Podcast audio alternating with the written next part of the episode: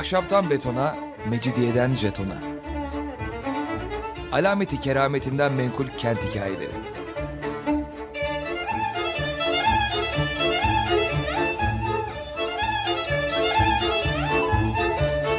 Hazırlayan ve sunan Pınar Erkan.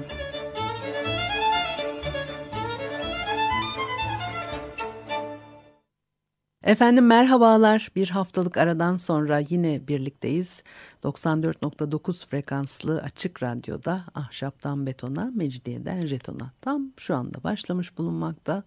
Anlatıcınız ben Pınar Erkan. Elektronik posta adresim pinarerkan.yahoo.co.uk Bu haftaki programımızda bir parça Topkapı Sarayı'ndan söz etmek istiyorum. Fakat Topkapı Sarayı'ndan söz ederken Metin Ant e, hocamızın e, e, kaynak olarak kullanacağız. Bir de tabii bu işte yabancı e, ziyaretçilerin de tabii ki yorumları, düşünceleri üzerinden gideceğiz.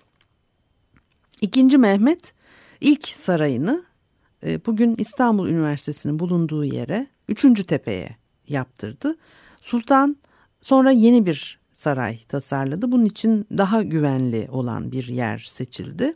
Bu da Haliç ile Marmara Denizi arasında burunda e, kıyıdan Bizans surlarıyla çevrili olan bugün Sarayburnu diye bilinen yer.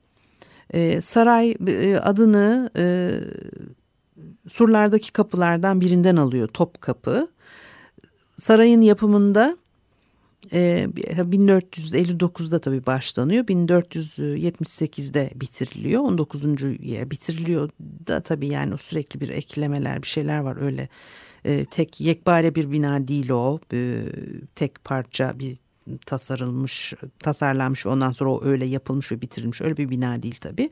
19. yüzyıla gelinceye dek Osmanlı sultanlarının evi oluyor. Daha sonra sultanlar yeni saraylar yaptırdılar e, aşağı yukarı 500 yıl iktidarın merkezi oldu bu saray ve tabii e, o duvarların arkasında da Osmanlı İmparatorluğu'nun tarihi yazıldı. Başlarda sultanlar sürekli sefere gittikleri için pek de sarayda e, oturacak vakitleri olmuyordu. Hatta oturacak vakitleri varsa İstanbul yerine Edirne'yi tercih ediyorlardı. Sonra bir takım durumlar söz konusu oldu ve e, sefere gitmediği zamanlarda da padişahların İstanbul'da vakit geçirmeleri daha hayırlı ve olması gerektiği şekliyle değerlendirildi. E, Topkapı Sarayı'nın da tabii inşası biraz da bu şekilde ve bir hani mahalle düzeni içerisinde daha çok bir tek yapı tasarlanmış yapı değil de ihtiyaca göre yeni yapıların eklenmesiyle karşımıza çıkan bir e, biçimlenme söz konusu. 19. yüzyılda da artık o e, saray e,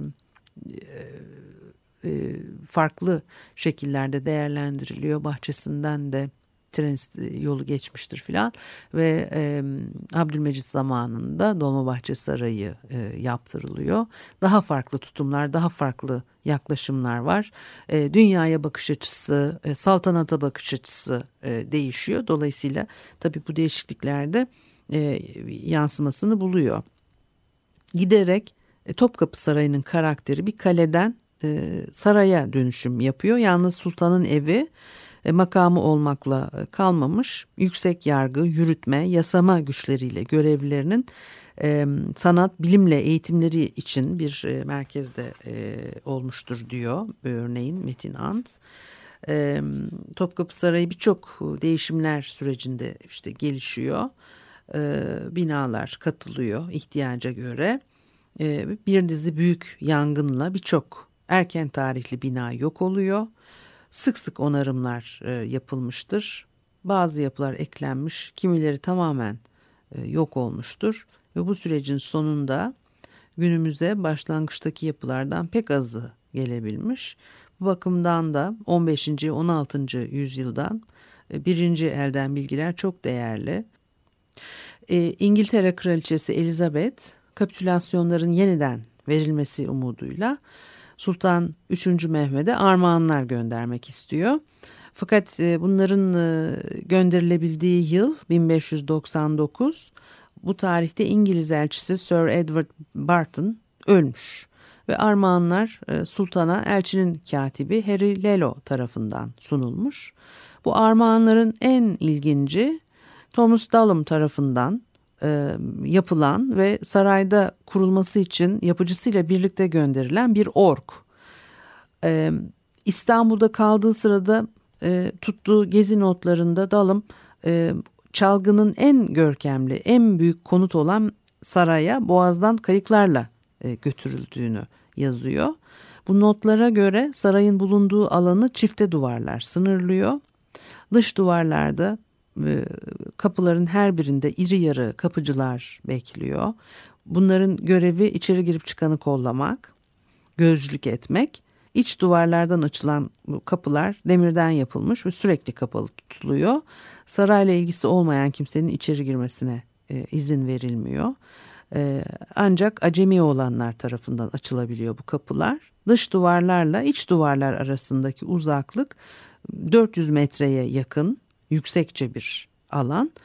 E, bakımını acemi oğlanların yaptığı e, dünyada eşi görülmemiş bostanlarla kaplı. Tek konak burada Bostancıbaşı'nın konağı. İç duvarların içindeki alanda ise sultanın sarayı ve sarayla ilgili avluları mermer kaplı çok görkemli yapılar var. Bunların çevresindeki bahçelerde meyve ağaçlarıyla üzerinde her türlü üzüm bulunan asmalar yer alıyor. Sarayın bulunduğu bölümde orgun yerleştirileceği konut saraya oranla daha küçük bir yapı. Tavan duvarlarındaki renkli, yaldızlı, oymalı, cilalı süslemeleriyle küçük, güzel, biraz da garip bir e, yer. E, sarayın ana yapısının önünde başlıkları yaldızlanmış pirinç olan çift sıra sütunlar var. Orgun yerleştirildiği evin üç bir tarafında e, duvarların üzerinde de kepenkler var. Çoğunlukla açık bırakılırmış bu kepenkler. Rüzgar, fırtına, yağmur gibi hava koşullarına e, kalın pamuklu perdeler e, aşağıya, iyi havadaysa yukarıya çekilirmiş. E, üç bir yandan dedim, dördüncü e, tarafında başka bir eve bitişik. Bu yandaki duvar insanın bakınca rahatça kendisini görebileceği kadar parlak, çok iyi bir türde somaki mermerle kaplı imiş. Ve bu evde masa, iskemle, e, koltuk gibi eşyalar olmayıp sadece bir sedir varmış. Bir yandan içinde her türden rengarenk balıkların yüzdüğü bir havuz da bulunuyor. E, Dalım'ın anılarında deniz kenarında küçük güzel bir köşke büyük bir olasılıkla e, İncil Köşk'ten bahsediyor, değiniliyor. Burası e, kimi kez sultanın yemek çağrıları için çoğunlukla odalıklarıyla buluşma yeri olarak kullanılıyor. Yapının kare biçiminde damı kurşunla kaplı. En tepede bir prizma ile bitiyor. Tavanı yaldızlı ve renkli süslemelerle e, bezenmiş. Köşkün e, denize bakan yüzünde boğazın ve e, Halic'in ayaklar altına serildiği bir e, taraça var. Köşkün arkasında da sütunlar üzerine yapılmış başka güzel evler bulunuyor. Bunların da tavanları yaldızlı, e, işte renkli süslemelerle bezenmiş. Yerlerde değerli halılar. Anılarında bu güzellikleri anlatmaya sözcüklerin yeterli olmayacağını söylüyor Dalım. Haremin özelliğinden dolayı burayla ilgili bilgiler tabii bize doğrudan doğruya görgü tanıklarından değil de dolaylı ulaşıyor. Orgu yerleştirmek için her gün saraya girip e, çıkabilmiş dalım. Onun için onun yazdıkları e, özellikle önemli. Ona yardımcı olmak için e, görevlendirilerden e, görevlendirilenlerden birisi e, dalımın haremi uzaktan seyredebilmesine e, izin vermiş. Bununla ilgili olarak sultanın odalıklarını demir bir kafesin arkasından da görebildiğini yazıyor Dalım. Haremin bahçesinde güle oynaya, top oynayan kızları önce uzaktan erkek zannetmiş. E, oysa bellerine varan uzun saçları var ve bunu görünce de hepsinin kız olduğunu hem de çok güzel kızlar olduklarını anlamış. Kimisinin e, örgülü saçlarının ucuna inci ya da başka değerli taşlardan süsler e, tutturulmuş. Başlarında sadece tepelerini örten küçücük takkeler var. Bürümcükten yapılmış gömleklerin üzerine böyle bellerine kadar inen küçük ceketler. Altına e, beyaz ince kumaştan içinde e, vücut çizgilerinin sezilebildiği dizlerine kadar inen şalvarlar giymişler. E, çıplak boyunlarına yalnızca inci ya da başka taplardan e, taşlardan yapılmış gerdanlıklar e, takmışlar. Kimisinin ayağında güderiden yapılmış çarık, kimisinde pantufla denilen kalın çuhadan yapılmış yüksek topuklu terlikler var. Bazılarının bacakları çıplak, ayak bileğinde hal hal var. Ve o kızları gözlemekten çok keyif almış. Kendisine bu olanağı sağlayan görevlinin e, Dağlam'ın gözleme süresini uzatması karşısında kızgınlıkla ayağını vurup onu ancak oradan uzaklaştırabildiğini de ayrıca e, ifade ediyor. Bir müzik arası verelim ondan sonra devam edelim.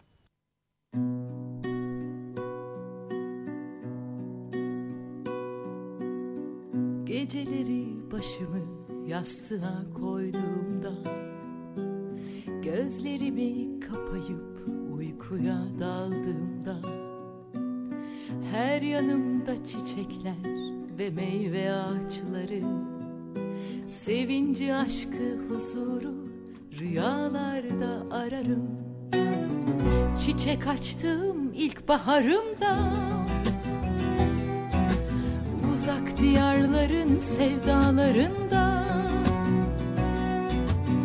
Sevgiyi ararken buldum masallarda Sevinci, aşkı, tutkuyu İstanbul'da yaşarım. Çiçek açtığım ilk baharımda. Uzak diyarların sevdalarında.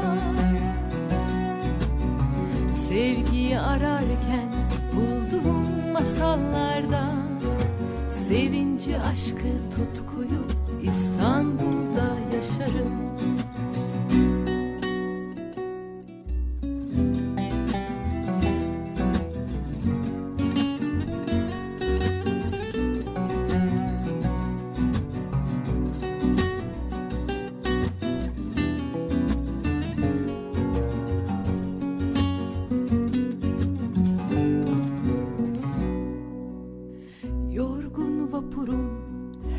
alışında.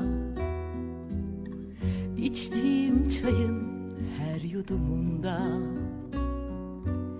Rüzgarın yanağımı okşayışında. Sevinci, aşkı, umudu İstanbul'da bulurum. Çiçek açtığım ilk baharımda Uzak diyarların sevdalarında Sevgiyi ararken buldum masallarda Sevinci, aşkı, tutkuyu İstanbul'da yaşarım. Çiçek açtım ilk baharımda Uzak diyarların sevdalarında Sevgiyi ararken buldum masallarda Sevinci, aşkı, tutkuyu İstanbul'da yaşarım. Efendim Açık Radyo'da Ahşaptan Betona, Mecidiyeden Jeton'a devam ediyor. Haliyle Pınar Erkan'ı dinlemektesiniz. Topkapı Sarayı'nın bahçesinde e, top oynayan kızları e, Dalım'ın e, e, kitabından aktararak e, söyledik. E, anılarında sarayda bulunan e, içi olanlarının da giysilerinden söz ediyor. 200 kadar içi olanı. Bunlar dizlerine inen sırmalı kumaştan yapılmış tulum, ipekten gömlek. Onun üzerine cepken giyiyorlar. Başlarında küçük takkeler, ayaklarında da güderiden çarıklar var. E, olanların saçlarının iyice kazınıp yalnızca kulaklarının arkasında sincap kuyruğunu andıran bir tutam saç bırakıldığını söylüyor. E, bir başka gözlemci Pedro sultanın sarayıyla ilgili olarak çok bilgi vermez ama deniz kenarında yer alan sarayın e, Hristiyan dünyasında bir eşi bulunmadığını söyler. E, sarayla deniz arasında kayıklara binmek üzere geçilen yeşime benzeyen mermerle kaplı çok büyük bir avludan onun tam ortasında da üzerinde 200'den fazla oyuk bulunan bir geçitten söz ediyor. Sarayı kent duvarlarını andıran e, yüksek duvarlar e, çevriliyor. Bunların tepesinde de üzerinde toplar bulunan altı kule var. Pedro e, bu kulelerden birisinde saklanan hazinenin eşinin dünyanın başka hiçbir yerinde görmediğini de söylüyor. Saraydaki görevlilerle görevlerinden söz ederek divan meclisinin yapısı, üyelerinin aylıkları, sultanın divan toplantılarını kafes arkasından gözlemlediği, divan üyelerinin toplantıdan sonra birlikte yemeleri için çok çeşitli işte konularda da bilgiler veriyor e, divanın cezalandırdığı bir kimse kendisine verilen cezayı işlediği suç için çok bulursa uzun bir sopanın üzerine dilekçesini yazar. Cuma günü sultanın namaza gitmek üzere at üzerinde saraydan çıkışını bekler. E, dilekçesini bağışlanmak umuduyla e, ona uzatırmış. E, bütün e, alanı çapı yaklaşık 2 mil olan yüksek sağlam bir sur e, çevreliyor.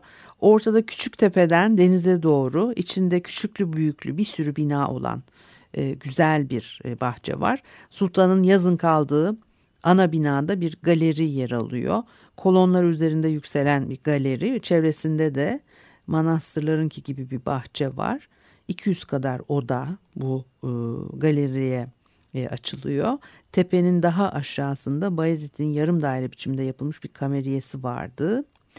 Madeni çubuklarla bir arada tutulan camdan yapılmış bu kameriyenin altından pırıl pırıl bir kaynak başlıyor ve bahçe boyunca akıyordu. Bayezid buraya dinlenmek üzere geliyor suyun sesinden keyif alıyor. Fakat e, başka biri e, Nikolay burayı gördüğünde e, kameriye yıkılmış e, duvarla çevrelenmiş alan içinde sultanın eşinin ayrı bir sarayı var. Bu sarayda görkemli hamamlar yer alıyor. Bir başka bina daha var. Saray hizmetleri ya da 8 yaşına dek, 7 e, ya da 8 yaşına dek burada kalıyorlar. Sultanın en iyi atlarından 50 kadarı da e, sarayın ahırında korunuyor. E, büyük kapı Ayasofya'ya bakan büyük kapı sarayın ana girişi kemerler, kapılar değişik renklerle boyanmış. Üzerlerine altından e, Arap harfleriyle yazılar yazılmış. E, düzenlenmemiş geniş bir bahçeye açılıyor bu geçit. Bahçenin uzak bir köşesinde iki büyük kule arasında başka bir kapı daha var. Bu kapıyı çok sayıda muhafız ve e, yeniçeri bekliyor. Silahları, zırhları kapıda asılı. Burada herkes attan inip yandaki bahçeye yürüyerek gitmek zorunda. Paşalar bu bahçede haftada üç kez halka açık konuşma düzenliyorlar. Dil veya e, işte din ayrımı gözetilmeksizin herkes geliyor. Devlete ait konular, davalar ya da çözümlenmesi gereken ne varsa konuşuluyor. Ee, büyük bir sessizlik olurmuş burada kalabalığa karşı. Tek tük öksürük sesi e, duyulurmuş ve ana kapı kara yönünde. Sultan kayıkla gezmek istediğinde surdaki küçük kapıdan e, sarayın dışına çıkıyor. Orada e, bahçe kıyıya dek e, uzanıyor. Sultan sık sık Anadolu yakasında yaptırdığı bahçeye e, gitmek e, istiyor. Burası Kadıköy diye bilinirdi diyor. E, iki direkli gemi deniz e, kıyısına bağlanırdı. Sultan bu gemilerden birisiyle boğazdan karşıya Bostancıbaşı ve adamları eşliğinde götürülürdü. İkinci bir gemi güvenliği sağlamak için onları izlerdi Nikolay'ın e, gözlemleri veya bize aktardıkları. Kadıköy diye bir yere bahçeye gezmeye gidiyormuş sultan.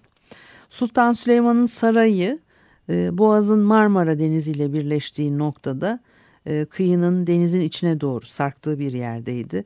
Buraya Babali deniyordu. 3 mil uzunluktaki duvarlar içerisinde hem ikametgahı hem de divan yer alıyor.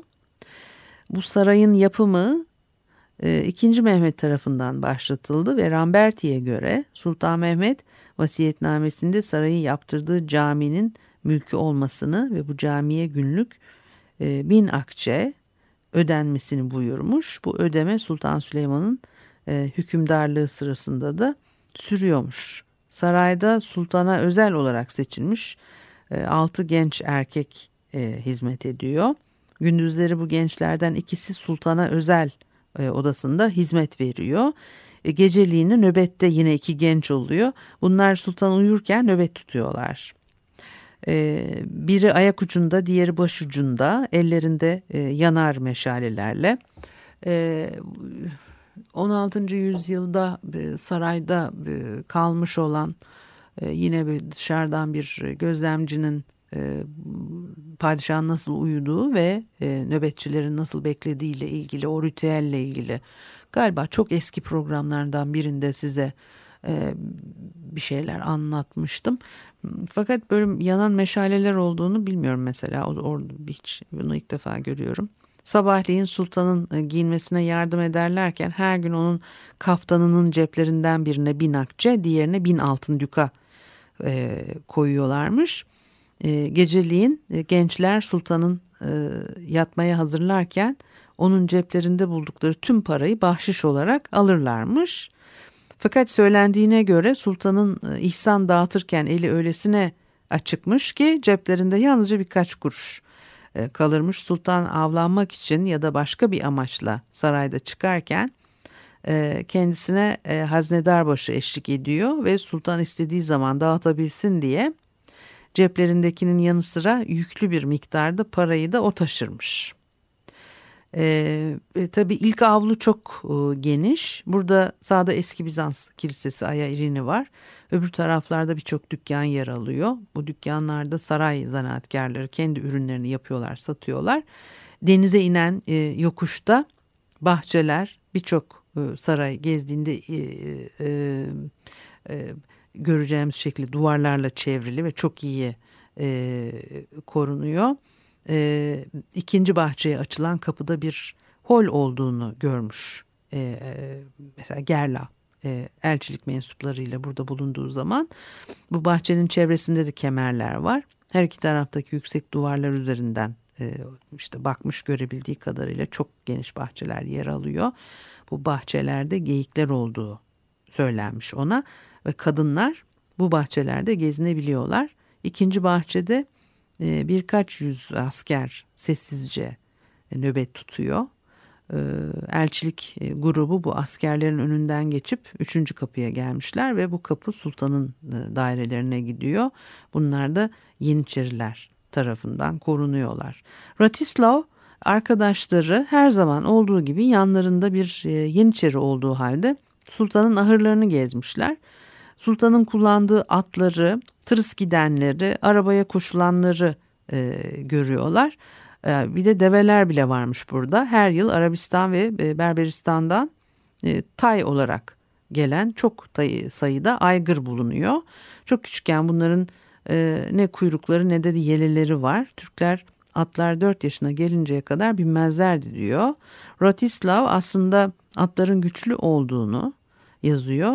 Halbuki Bohemya'da atlar gençken çok e, çalıştırılırlarmış ve bu yüzden de Türklerin atları gibi e, dayanıklı ve e, kuvvetli olamazlarmış. Öyle, öyle yorumluyor.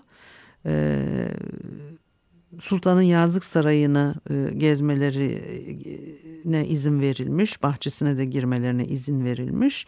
Bahçede çok güzel kokulu çiçekler toplamışlar. Büyük bir harika bahçe e, dereciklerle sulanıyormuş ve ağaçlarla da e, gölgelendiriliyormuş. Topkapı Sarayı'nın e, 16. yüzyılda e, yabancı gözlemciler tarafından tasviri. Bu haftalık da bu kadar olsun. Haftaya görüşene kadar hoşçakalınız.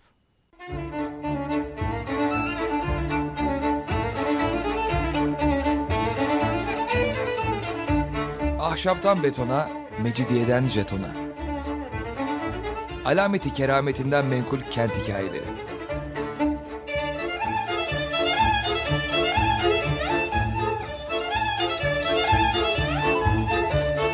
Hazırlayan ve sunan Pınar Erkan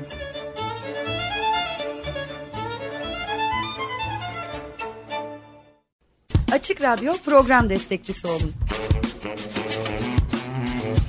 Bir veya daha fazla programa destek olmak için 212 alan koduyla 343 41 41